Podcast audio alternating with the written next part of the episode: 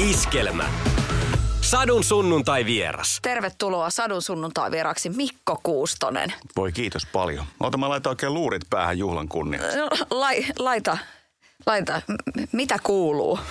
No, tällaisena aikana ei voi vastata helposti, mutta maailma menee vähän niin kuin sanotaan ihon alle ja uutisvirta meinaa haudata, mutta, mutta noin henkilökohtaisella tasolla asiathan ovat hyvin.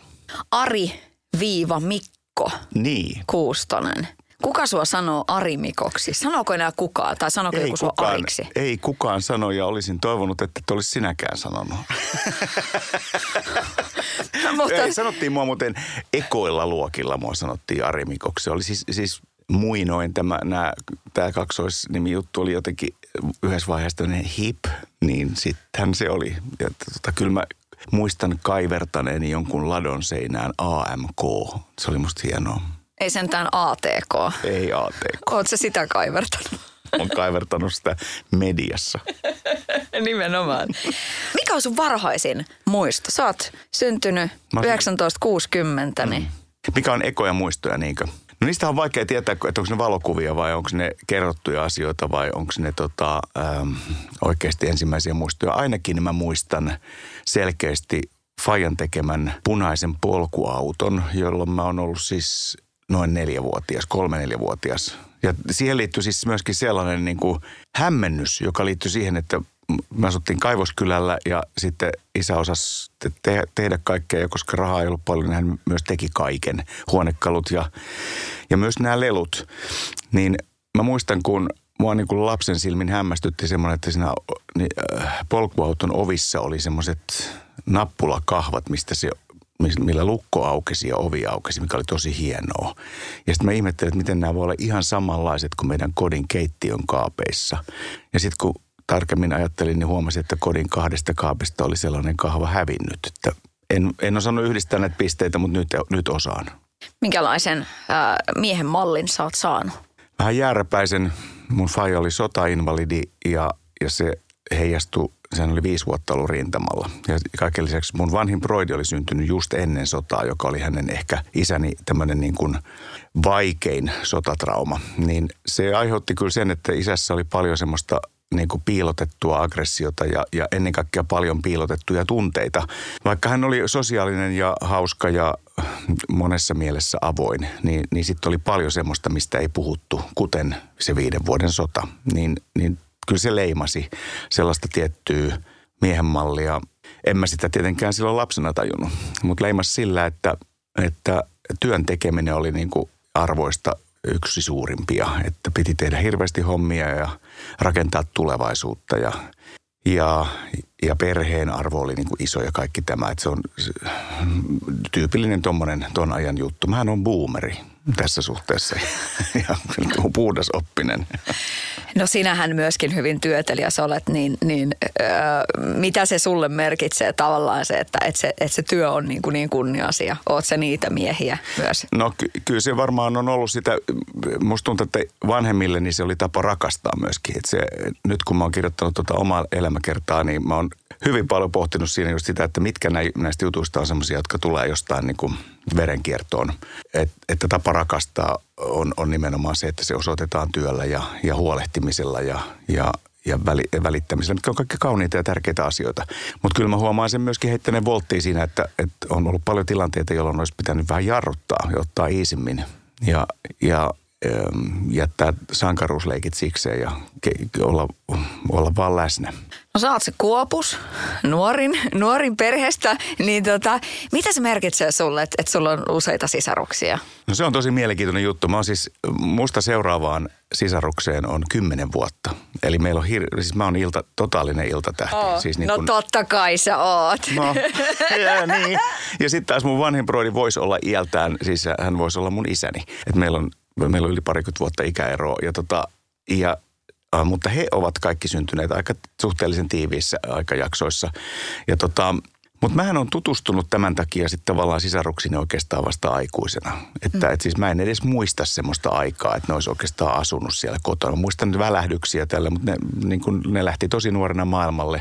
Ja tota, sitten ne suhtautuu muuhun todella pitkään silleen, että aina jos mä soitin, niin ne kysyy, että tarvitset rahaa tai, tai niin kuin, ne suhtautui kuin lapseen ikään kuin. Ja, et, ja, tota, ja ehkä suhtautuu vieläkin.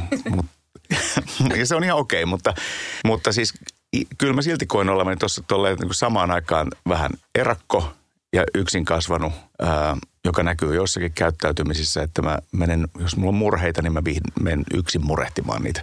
Mutta sitten mä jossakin asioissa on lauma-ihminen, että musta on ihanaa, että sisaruksia on ja ne on, ne on mulle rakkaita ja, ja tota, ja, niin kun jotenkin sitä niin kun vuosi vuodelta oppii tajuamaan enemmän ja enemmän, että mikä meitä yhdistää. No totta vai tarua? Veri on vettä sakeampaa. Niin, No, kyllä se varmaan sekä että. Siis, mä ajattelen, että meillä oli semmoinen juttu siis vähän aikaa sitten, että siis mä kutsuin mun veljet, meitä on neljä veljestä ja sitten kaksi sis, sisarta. Niin mä kutsuin veljet mökille. Ja me vietettiin eka kertaa tämmöinen veljesjuttu. Siis nyt tässä tilanteessa vanhin broidi on yli 80, mä oon 62. niin, tota, me oltiin mun käsittääkseni esimerkiksi ekaa kertaa veljesten kanssa yhdessä saunassa. Niin se oli toti, tosi tota, sehän oli todella hämmentävä jotenkin sen, semmoinen, että totta kai me on vietetty paljon aikaa yhdessä ja oltu yhdessä, mutta semmoinen, niin kuin, että iskettiin niin kuin niput lapsuusvalokuvia pöytään ja ruvettiin puhumaan muistoista ja sanoisin lainausmerkeissä yhteisistä muistoista, koska siis samat tarinat saattoi saada niin kuin neljä ihan erilaista tulkintaa. Niin tämähän on tosi mielenkiintoista ja tätä mä tuossa kirjassa paljon pohdin just, että miten voi tarkistaa omaa muistia. Minkälaisen tulokseen sä oot tullut siitä, että millainen sun lapsuus sitten on niin kuin ollut? Mä pidän omaa lapsuuttani ehdottomasti turvallisena ja, ja, ja, ja myös onnellisena sitä mä oon hämmästellyt, että mä en lopulta ole ihan varma, että miten onnellisia mun vanhemmat oli, koska ne, ne, niiden onnellisuus rakentui erilaiselle niin kuin perustukselle. Se oli jälleenrakentamisen ja, ja niin kuin tekemisen ja vähän niin kuin taistelumentaliteettia. Että, mutta että mä koen, että he ovat taatusti tehneet parhaansa ja mä koen, että mun, siis mä, mä oon syntynyt semmoiseen aikaan, että, että, että tuntuu, että maailma menee eteenpäin ja on oikeastaan suuren osa elämästäni on saanut elää semmoista aikaa, jossa tuntuu, että, että, että maailma muuttuu paremmaksi. Sadun sunnuntai vieras. Sadun sunnuntai vierana Mikko Kuustonen. Sä oot saanut ensimmäisen levytyssopimuksen 16-vuotiaana. Ei, Mit? ei ole. Ei Eikö ollut ei 16? Ole. Mä oon tehnyt ekat biisini silloin, mutta siis mä sain levytyssopimuksen 19-vuotiaana. No 19-vuotiaana, mutta aika nuori kaveri oot kyllä ollut. Aika, aika nuori. Aika mä olin nuori. lukiossa vielä silloin. Niin. Mitä se merkitsi sulla?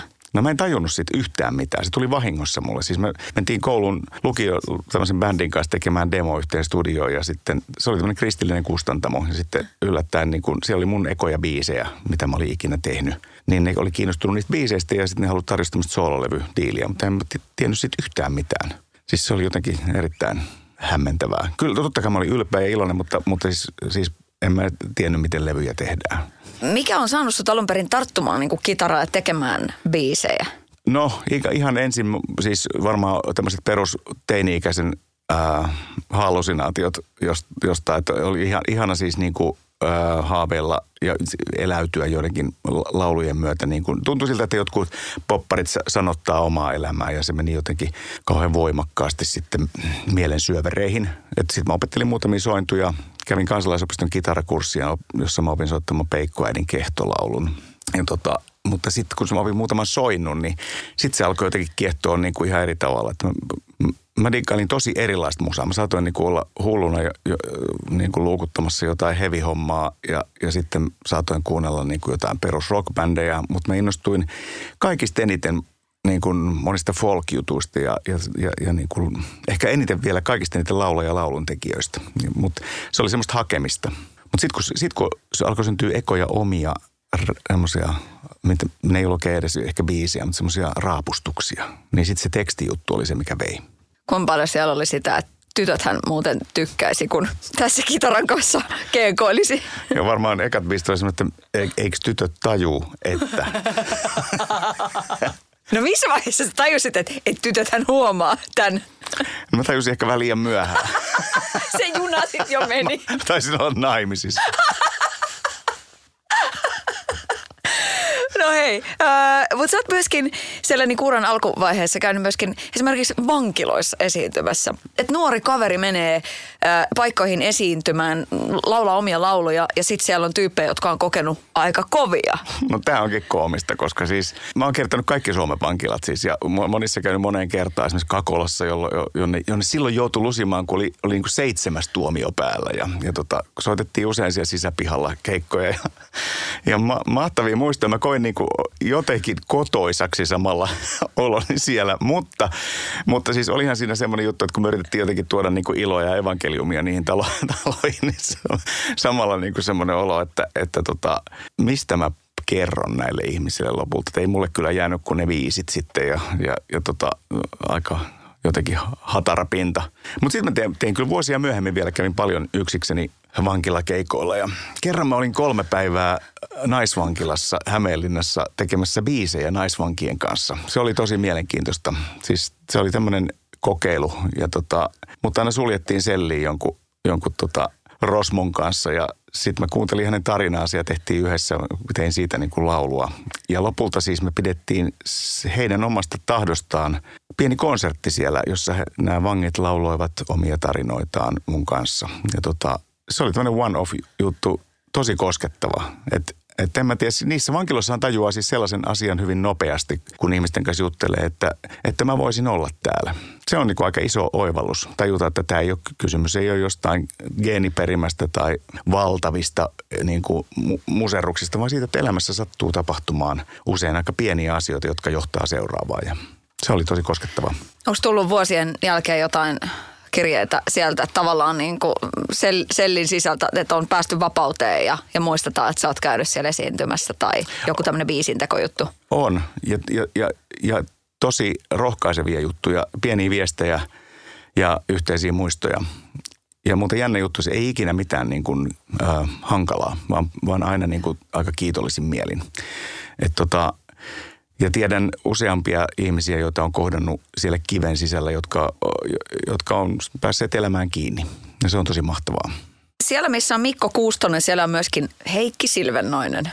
Millaisia kaveruksia te oikein ootte? Ihan oikeasti. No, Heikki Silvennoinen on, Heikki Silvennoinen on ihan ainutlaatuinen hevo. Se on yksi maailman parhaita kitaristeja mun mielestä. Se on sellainen ihme jurottaja myöskin ja, ja, tota, ja ää, ujo poika. Ähm, äärimmäisen herkkä, sydämellinen, joka, jonka herkkyys tulee useimmiten niin kuin kitaransoiton kautta läpi. Ja tota, mutta se on kuoliaaksi naurattaja ollut aina. Mä en tiedä, mistä se oikein johtuu, että siis Heikki on sellainen ihminen, joka on aina saanut mut putoamaan kirjaimellisesti niin kuin jakkaralta. Siis mua, mua naurattaa hänen, niin kuin koko hänen niin kuin, tavallaan habituksensa ja kehon kielensä ja sellainen niin kuin pienet eleet.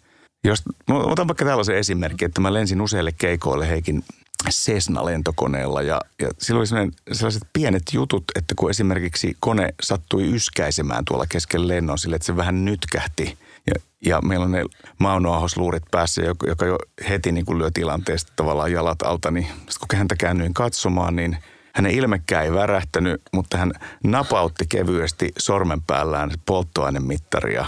Ja se tavallaan niin kuin kuvaa hänen huumorintajuaan niin kuin täydellisesti. että olisiko kuitenkin unohtunut. Sä, niin kuin, sä oot kyllä todellakin ollut hänen armoilla ja sä olette niin kuin tuolla taivaalla olleet. No ei siis, ajattelen nyt sitä tilannetta, le, le, jos puikoissa on tämä kuuluisa lentokapteeni. Niin. ai, ai, ai. Mikä sun suosikki kohta lentäjä sketsistä muuten? Onko pelikaani turbiinissa? Pelikaani turbiinissa on mun ehdoton suosikki, mutta siis tästä mä en pysty suhtautumaan siihen, koska mä tavallaan elin sitä todeksi aika monella keikalla. Me myöhästyttiin kaikilta keikoilta, minne me mentiin Heikki Silvennoisen pilotoimana. Siis hän ei myöskään osannut suunnistaa sillä lentokoneella, tai silloin jaksanut opis- opiskella. Sillä oli joku sellainen puhelinluettelokartasto siellä autossa, autossa koneessa, ja sitten se lensi teitten mukaan. Eli siis Mä muistan yhden risteyksen, me oltiin Joensuuhun menossa, niin se lensi jonkun tien mukaan, tuli liikenneympyrä, niin se teki niin kuin 90 asteen kulman siinä. Hän ei tajunnut tämmöistä termiä kuin linnun tietä. no silloin kun nyt sitten äh, Silvenosen kanssa olette bändin kanssa kiertänyt ja näin poispäin, äh, niittäneet mainetta, niin sulla on myöskin ollut silloin sitten pienokaiset kotona, niin tota, miten, miten meni noin niin kuin omasta mielestä se pikkulapsi arki? Mitä sä ajattelet? Otetaan seuraava kysymys. No, se on, se, se on tota, mulla on ollut hirvittävä morkkis siitä, että mä olin kauheasti poissa silloin, kun lapset oli pieniä. Mä oon siis, mä oon mm, niin kuin puutumiseen saakka tivannut niiltä lapsilta anteeksi antoa ja kysellyt aina, että jäikö traumoja ja voin maksaa terapialaskut ja älkää siirtäkö tätä eteenpäin sukuhistoriassa. Mutta eh, siis se, ky, mulla on semmoinen olo kyllä, että kyllä, kyllä se sitten ratkaisevaa että miten on himassa sitten ne muut ajat. Mutta olihan se siis aika käsittämätöntä hullunmyllyä. Et siis kyllä me, mun niin työhulluus tavallaan liittyi sit siihen. Varmaan myöskin jonkunlainen ahneus tehdä kaikki keikat, mitä ikinä tarjottiin. Ja, ja, ja, tota, ja, ja sel, sitten selviytyminen niin taloudellisesti oli aika, aika tiukkaa. Että siis kyllä niitä oli tehtäväkin, että pärjättiin. Mutta tota, Lapset muistaa niistä jutuista kyllä niin kuin, ainakin ne lohduttaa mua sillä, että ne puhuu niin kuin useimmiten siitä, että, että tota, ne, ne muistaa niin kuin tavallaan semmoisen hullun myllyn. Ne edelleen sanoo myös sitä, että he niin kuin muistaa semmoisen hälinän ja puheensorinan, kun jengiä oli istumassa iltaa tai muuta. Ja ne kokee sen niin kuin turvallisena muistona. Ja tämä on musta hauska asia, että tavallaan se semmoinen säätö päällä oli ihan normaali tila. Mm. Mitä sä ajattelet siitä, että nykypäivänähän tosiaan isien osallistuminen on niin kuin aivan selviö tavallaan, että se on niin kuin keikahtanut aivan eri malliin. Että jos sä mietit vaikka sun vävypoikia, millain he ovat vaikka lasten kanssa, niin mi, mi pystyt sä puhumaan tästä edes? Mä, mä, mä en ota kantaa vävyjen tota, osuuteen. Mä oon ihan varma, että he ovat hoitaneet hommansa monin verroin paremmin kuin itse olen. Mutta sitten mä huomasin, että jotenkin, kyllähän mäkin esimerkiksi ehdin olla vielä, niin kuin olin molempien lasteni syntymissä mukana, mikä oli jo, taisi olla silloin niin kuin... Aika vielä, edistyksellistä. Niin, aika edistyksellistä. Mä osallistuin myös synnytysvalmennukseen, jossa mä nukahdin lähes kaikkiin harjoitteisiin. Ja tota, Autoit eh, parhaan kykysi mukaan. No, niin, nimenomaan siinähän tuntee tiettyä, siis pakko todeta vaan, että en mene tähän teemaan sen syvemmin, mutta siis jos, jos jossain tuntee itsensä aika avuttomaksi miehenä, niin ne on kyllä just noin tilanteet, että siinä on hyvin vähän tehtävissä. Mutta tota, läsnä olisi, oli silti tärkeää. Ja, ja, ja kyllä mä niin ajattelen, että tosi intensiivisiä ja hyviä niin kuin muistoja on valtavan paljon niin kuin siitä vaiheesta myös, kun lapset oli pieniä, vaikka olin paljon poissa. Että sitten mun elämää niin kuin tavallaan so, sitten vielä poissaolollisesti äh, hämmensi se, että mä rupesin tekemään niin paljon kehitysmaareissuja. Siis parikymmentä vuotta niin kuin reissasin tosi paljon siellä. Ja mä oon vasta oikeastaan nyt kirjoittaessa tajunnut sen, että tämä on kyllä ollut omituinen polku, että, että tota, mitkähän lopulta on ollut niin kuin ne motiivit, jotka on ajanut niin hirveästi tien päälle, että semmoiseen tiettyyn niin kuin irtolaisuuteen.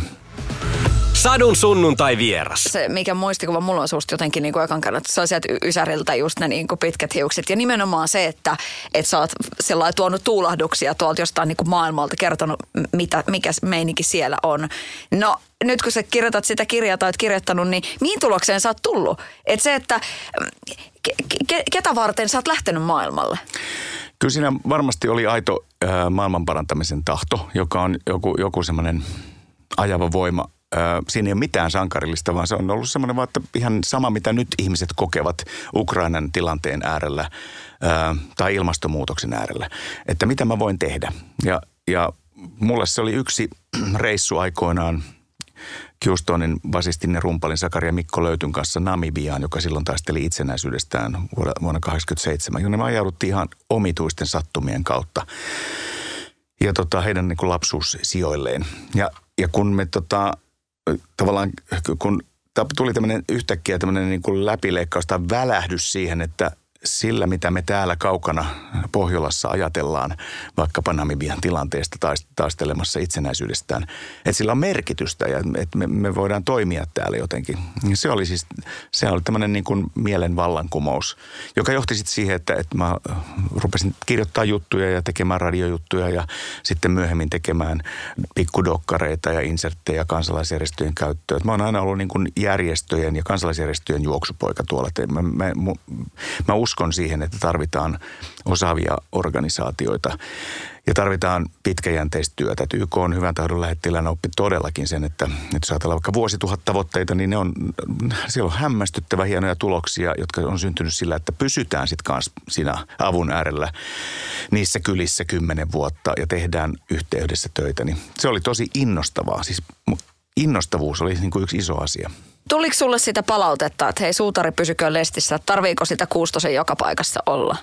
Tuli ja tuli varmaan aiheestakin, että kyllä mä niin kuin varmaan nousin verkolle aika run, runsaasti monesti, että et, en mä pysty esimerkiksi katsomaan niin kuin vanhoja lehtileikkeitä ja niiden tämmöisiä maailmoja syleileviä maailmanparannusotsikoita, jotka on mun sitaatteja. Että ne on, se on aika, niin kuin, kyllä se on varmaan mennyt monta kertaa siis tosi äh, vahvasti överiksi. Mutta ei se, mä niin tiedän sen, että, että mä uskon nimittäin idealismiin.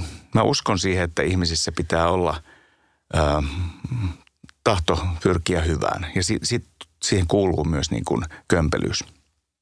Millä tavalla se oikeasti on muokannut sua biisin tekijänä? Tavallaan se, että mitä sä oot nähnyt maailmalla. Totta kai sitä kuvasta on tosi paljon bii, niin kuin sun biiseissä, mutta sua sillä laulun tekijänä ja jotenkin tulkitsijana, koska sehän on sulle se tapa ilmaista itseä.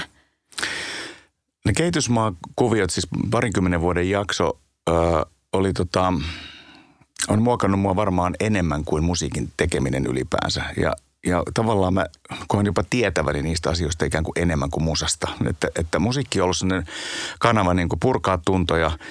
Mä en osaa kirjoittaa maailmanparannuslauluja, ää, et, mutta mä oon yrittänyt kuvata vähän niin kuin valokuvina joitakin semmoisia kohtaamisia ja hetkiä sieltä sieltä matkoilta, mutta sen, niiden yhdistäminen on aina ollut vähän vaikea, että enemmän mä oon kokenut luontevaksi sitten niin kuin tehdä selkeästi töitä ja dokkareita ja jotain muuta ja sitten tehdä musaa erikseen. Mutta kyllä kyllä ne siellä näkyy. Ihmisenä se on vaikuttanut tosi paljon. Ei mulla ole päivääkään, ettenkö mä jotenkin yrittäisi hahmottaa tätä maailmaa.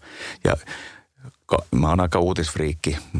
Näinä viimeisinä aikoina juuri nyt, niin mä huomaan, että se esimerkiksi tarkoittaa sitä, että joutuu oikeasti rajaamaan, että, että loota pysyy kasassa. Minkälaisia ajatuksia sulla on jotenkin niin kuin tällä hetkellä tästä?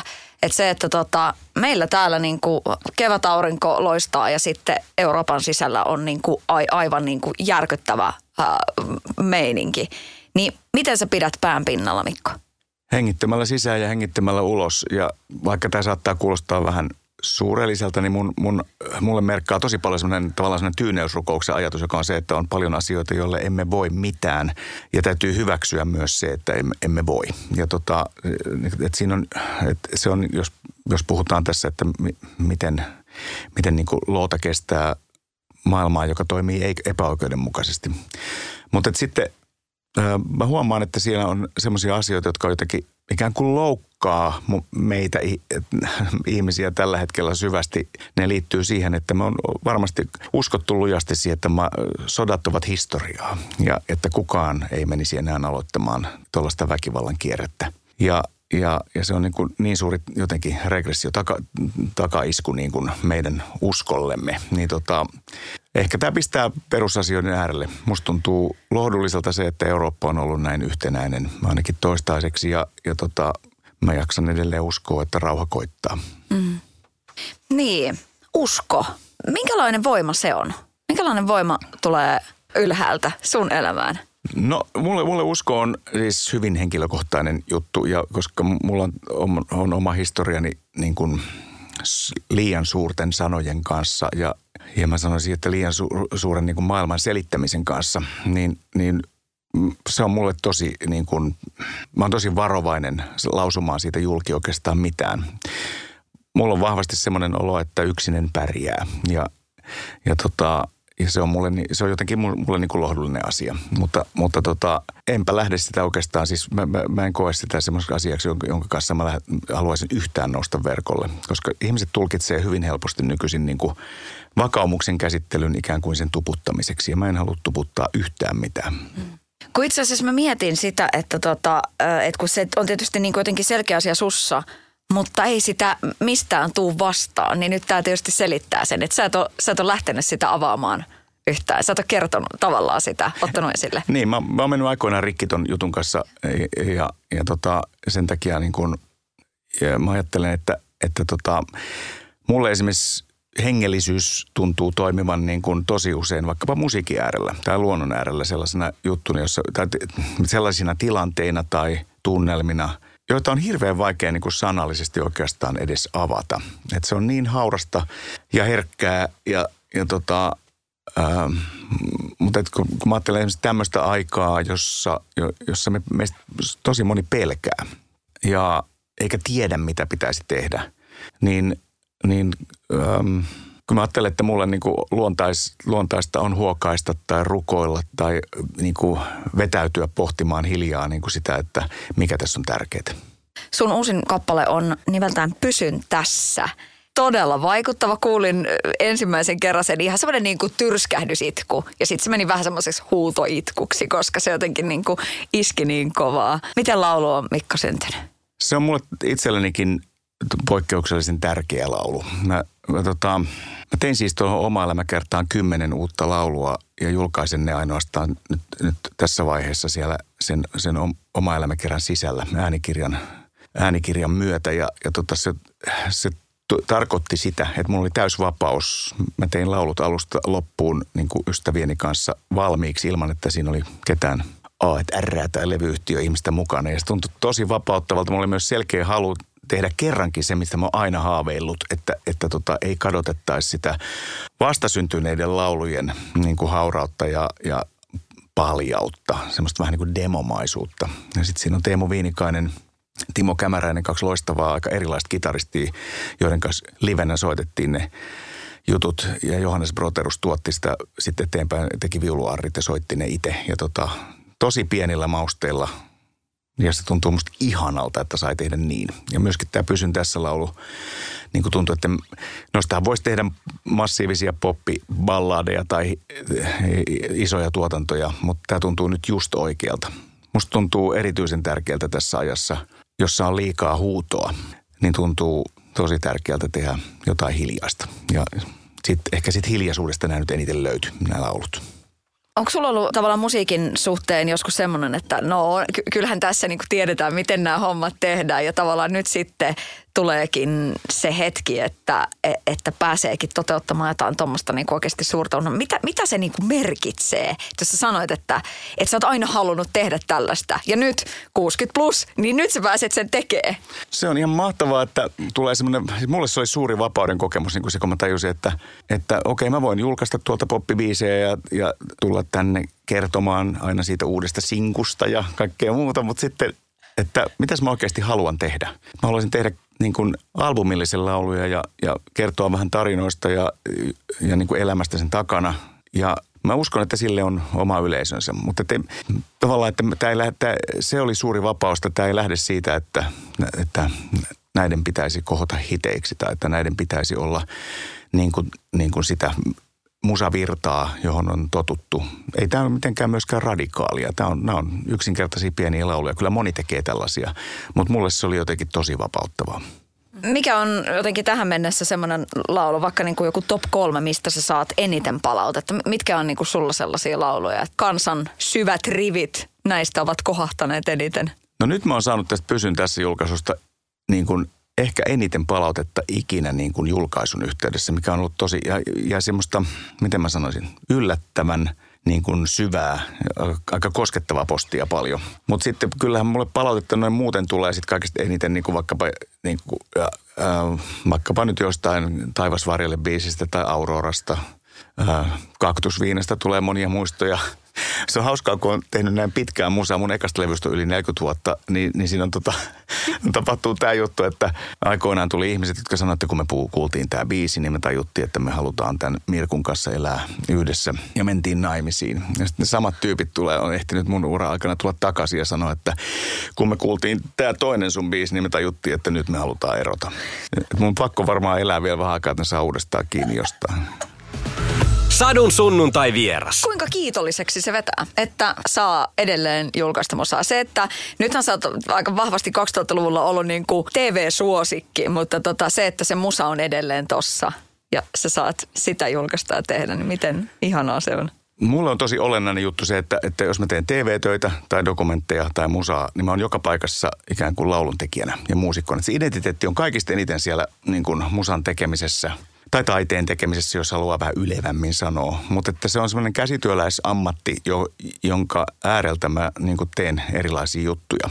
Ja siksi mulla ei ole niin itsellä ollut koskaan kauheasti ristiriita. Mä en ajattele, että ne rikkoo toisiaan, vaan ne tavallaan täydentää. Että musta on ihanaa päästä tekemään TV-ssä esimerkiksi musa-ohjelmia. Tavallaan mä koen olevan ihan kotona niin myöskin niissä tilanteissa. Mutta oon mä kyllä niin kuin tosi kiitollinen siitä, että tämmöinen vanha kurppa saa julkaista musaa ja, ja, ja, ja tota, joku vielä sitä kuuntelee. Mutta mä myöskin suhteutan sitä siihen, että mä kuuntelen tosi monia mun idoleita, jotka on mua parikymmentä vuotta vanhempia ja se on musta aika kova juttu, että, että, että tuolla on tyyppejä, joiden sanominen tuntuu myös jopa kirkastuvan. Että kyllä mä ajattelin jotain Dylania tai, tai Neil Youngia esimerkiksi, niin ne on tehnyt kelpolevyjä vielä viime aikoina. Että mulla on vielä tässä pusertamista mutta onhan toi tosiaan niinku mieletöntä, että, että sä oot niin paljon päässyt tekemään telkkaria, että joku vaikka hyvät ja huonot uutiset panelistina iskelmälaulaja Mikko Kustonen siellä. niin sä... Korville on tullut. ja sille, että, että nyt niinku Suomilovessa naiset vaihtuu, mutta Kustonen säilyy ja, ja niinku, no mansikkapaikat, kaikki popen rollit nää. Siis oh, se on ihan mieletöntä. Mikä oli se, tota, tarvitsetko sun sitä alun perin niinku miettiä, että lähdenkö mä nyt tähän TV-bisnekseen mukaan vai, vai tota, koska sitähän saattaisi ajatella, että, että kun mä oon se musan tekijä, että tämä on se mun fokus, että, että mä haluan tehdä vaan tätä laaria. Että se on se mun intohimo. Mm. Miten sulla? Mä ymmärrän tosi hyvin sen kelan, että ihmiset pelkää, että okei, tämä brändi hajoaa ja kuka kunnioittaa mua enää laulun tekijänä tai esiintyvänä artistina, jos mä tuonne, tuonne tuota pyörittää onnenpyörää. Niin tota, ensinnäkin se on, kysymys on siitä, että, että, että mitä ohjelmia tekee, mitä haluaa tehdä. Mä oon myös tosi monille ohjelmille sanonut ei kiitos, vaikka ne on ihan okei ohjelmia, mutta ne ei ole mun ohjelmia. Ja, ja tota, mutta mut tämä on, kysymys on aina polusta. Et mun tarina on mennyt silleen, että mä oon tullut TV-töihin aikoinaan siis 80-luvun lopussa tekemällä Q-klubia Tampereelta, jossa oltiin Qstonein kanssa siis bändi hostina ää, klubikeikoilla ja sitten mä aloin vaan kysellä niiltä vierailta, että mitäs kuuluu. Ja, ja sitten sitä sanottiinkin juontamiseksi. Ja, ja se oli niinku rupattelua TV-ssä. Ja, ja, ja sitten se alkoikin kiehtoa. Mutta mua kiinnostaa keskustelut ihan yhtä paljon kuin musa. Niin kun, mä oon suuri podcastien ystävä, mä rakastan hyviä keskusteluja. Mä toivoisin, että TV olisi paljon enemmän niin kuin rauhallisia keskusteluja, joissa, jo, joita ei pirstottaisi liian pieniin palasiin. Ja ja että ihmisten tarinat tulisi kuulluksi niin kuin myöskin pitkässä juoksussa ja perspektiiviä syntyisi ja kaikkea tätä. Niin se on mulle niin kuin ihan yhtä suuri intohimo ollut aina kuin, kuin musan tekeminen. Mutta ei, ei ne ole mulle kilpailevia asioita, ne on mulle niin kuin rinnakkain kulkevia asioita. Mitä toi kertoo susta? Mun mielestä ainakin itseluottamuksesta, että nämä ei sulje toisiaan pois. Että se semmoinen pää pystyssä, että koska kyllähän sitähän moni sitten kelaa just nimenomaan, että mitä se tekee sille uskottavuudella ja pitääkö pysyä siinä niin kuin vaan ehkä yhdessä laarissa. Mitä se kertoo susta?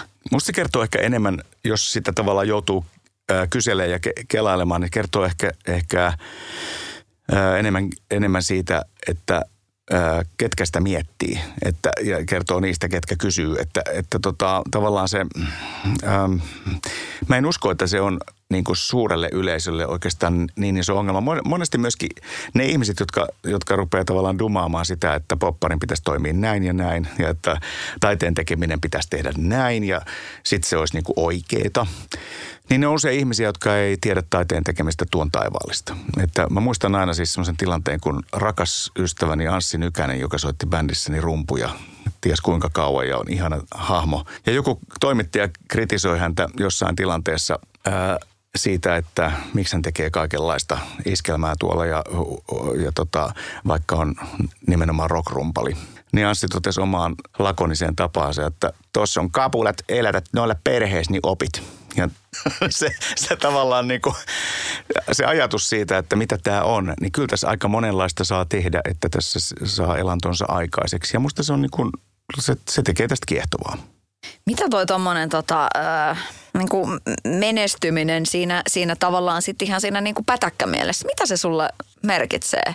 No mulle, mulle se on ollut sitä, että mä, oon, mä, mä tein niin pitkään musaa niin kuin aika lailla pakettiautopohjalta, joka ei ole muuten yhtään harvinaista. Mä just kuuntelin siis Dave Grohlin elämänkerran, josta oppi taas sen, että tota toi on näköjään maailmallakin. Että siis hän, jolla on vahva punktausta, niin, niin aika hurja määrä keikkoja tuli tehtyä. Siis vuositolkulla taisi tulla kymmeniä vuosia niin kuin tahkoamista ennen kuin se rupesi helpottaa.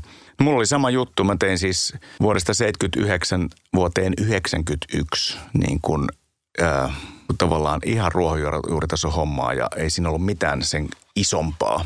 Musta jalokivilevyn myötä vasta 91 tavallaan tilanne muuttui, mutta se mitä se toi mukana oli se, että pystyi pitämään isompaa bändiä, pystyi, sai, sai oman huoneen hotellissa.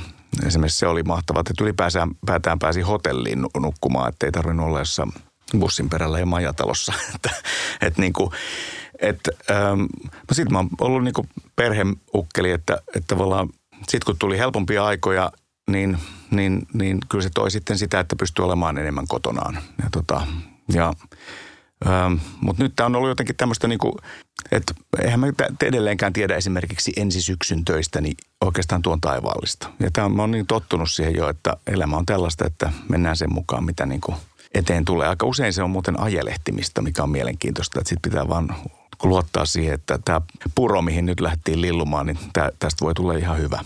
No nyt kun sanot vuoden 91, sehän on siis tavallaan suomalaisessa tota, historiassa semmoinen itsemurhatilastot oli tapissa silloin, oli tietysti niin kuin syvä lama. Ja silloin rupesi Kuustosen soulbiisit oikein niin kuin kunnolla, ne ihmiset löysi ne ja, ja soi radioissa ja näin poispäin. Millainen tavallaan, jos sä nyt meet siihen aikaan, siihen 90-luvun alkuun, niin minkälainen feng shui sulle tulee Tarkoitatko sitä, että mikä siinä on esimerkiksi samanlaista kuin nyt? Niin, tai, tai ylipäätänsä, että, että se oli tosi sen? vaikea aika niin kuin Suomessa, mutta sun ihmiset löys sun biisit. Se 90-luvun alku oli, se, se oli tosi hämmentävä niin kuin, äh, jakso, koska siinä tuli tavallaan, niin kuin, se tuli aika, aika puun takaa se jotenkin se pudotus, taloudellinen pudotus ja epävarmuus. Ja, ja tota, mä koin silloin tosi motivoivana tehdä musiikkia ja siinä on ehkä jotain vähän samaa kuin tässä ajassa nyt, että, että siis taiteella tulee aina niin kuin ihan toisenlainen merkitys silloin, kun, kun ihmiset pysähtyvät. Ja ehkä, ehkä, ehkä niin kuin, niin kuin nämä tilanteet on sen takia tuntuu, tuntuu myöskin niin kuin laulun tekemisen äärellä tärkeältä. Öm, mutta mä muistan myöskin sen, että, että tuntui niin kuin hienolta se, että, että tekstejä kuunneltiin ja, ja että vaikka en aina ole niin kauhean kaksisia edes ollut. Mutta että ihmiset löysi niistä sen oman lohtunsa. Ja, ja tota, en mä ole koskaan osannut kirjoittaa lauluja silleen, että mä teen lauluja niin kuin johonkin aikaan. Et se, sekin, että nyt julkaisen tällaisia pieniä lauluja, niin mähän on tehnyt näitä vuosi sitten. Ja, ja näitä on niin kuin, että en mä voinut tietää, että maailma olisi tämän näköinen. Mutta siis usein käy silleen, että sitten tavallaan asiat löytää muotonsa siinä ajassa, mitä tapahtuu. Et nyt niitä kuunnellaan ihan eri tavalla kuin niitä olisi kuunneltu vuosi sitten. Niin kuin tiedämme, tämä maailma tarvitsee rakkautta. Kuinka paljon rakkautta on sun elämässä, Mikko, tällä hetkellä? Ihastuttava kysymys. Mä koen, että rakkautta on elä, elämässä hyvin ja, ja, ja mä, mä oon kiitollinen, tosi kiitollinen siitä. Mä elän semmoista niin kuin, to, tosi laajan uusperheen elämää, jossa, jossa tavallaan rakkaus muistuttaa välillä hälytyskeskusta, että aina on jossain joku ihminen, joka tarvii vähän jeesiä ja aina, aina on jollain avaimet hukassa johonkin. ja, ja se on niin kuin tavallaan täyttää ison, ison osa elämää. Mutta tota, mä kyllä koen samaan aikaan, että, että ähm, että tässä ajassa niin kuin rakkaus on jotenkin nähtävillä kirkkaammin kuin, kuin ehkä normaalissa vauhdissa. Että, että ihmisten välittäminen ja, ja, ja huolenpito ja kaikki tuommoinen tulee niin hirveän konkreettiseksi ja kauniiksi. Että mua jotenkin liikuttaa niin kuin tosi paljon se, että, että, että miten tota, ihmiset haluaisi uskoa yhteiseen tulevaisuuteen ja tulee sellainen olo, että, että tota, meidän on pakko niin kuin rakastaa itsemme terveeksi. Ja si- haluaisin olla siinä rintamassa. Miten toi Hannu Kandhin tarjoama Ota vastaan? Eh- ehkä mun re- reploista on kuultavissa joku pieni kandhismi. En tiedä. Ajattele, miltä tuntuu, että vävy on tollainen. Ajattelen, että sulla ei piirissä alkaa noita sketsihahmoja ole. Jännä. Joo, se on tota, niin, no niitä on kyllä ollut. Mä menin viimeksi käymään Iinan luona, niin silloin oli repussa siinä, siinä oven suussa, tota, sieltä pilkisti valomiekka. Siellä oli Jani-Petteri, Jani-Petterin kamat oli odottamassa jotain spektaakkelia. Mua naurattaisi ihan mielettömästi, että nuo hahmot kulkee, niin kuin vanhatkin hahmot jää sinne elämään. Ja tota, kyllähän ne on tota pesuessa säilynyt. Me kauhulla odotan, mitä noista lapsista tulee vielä.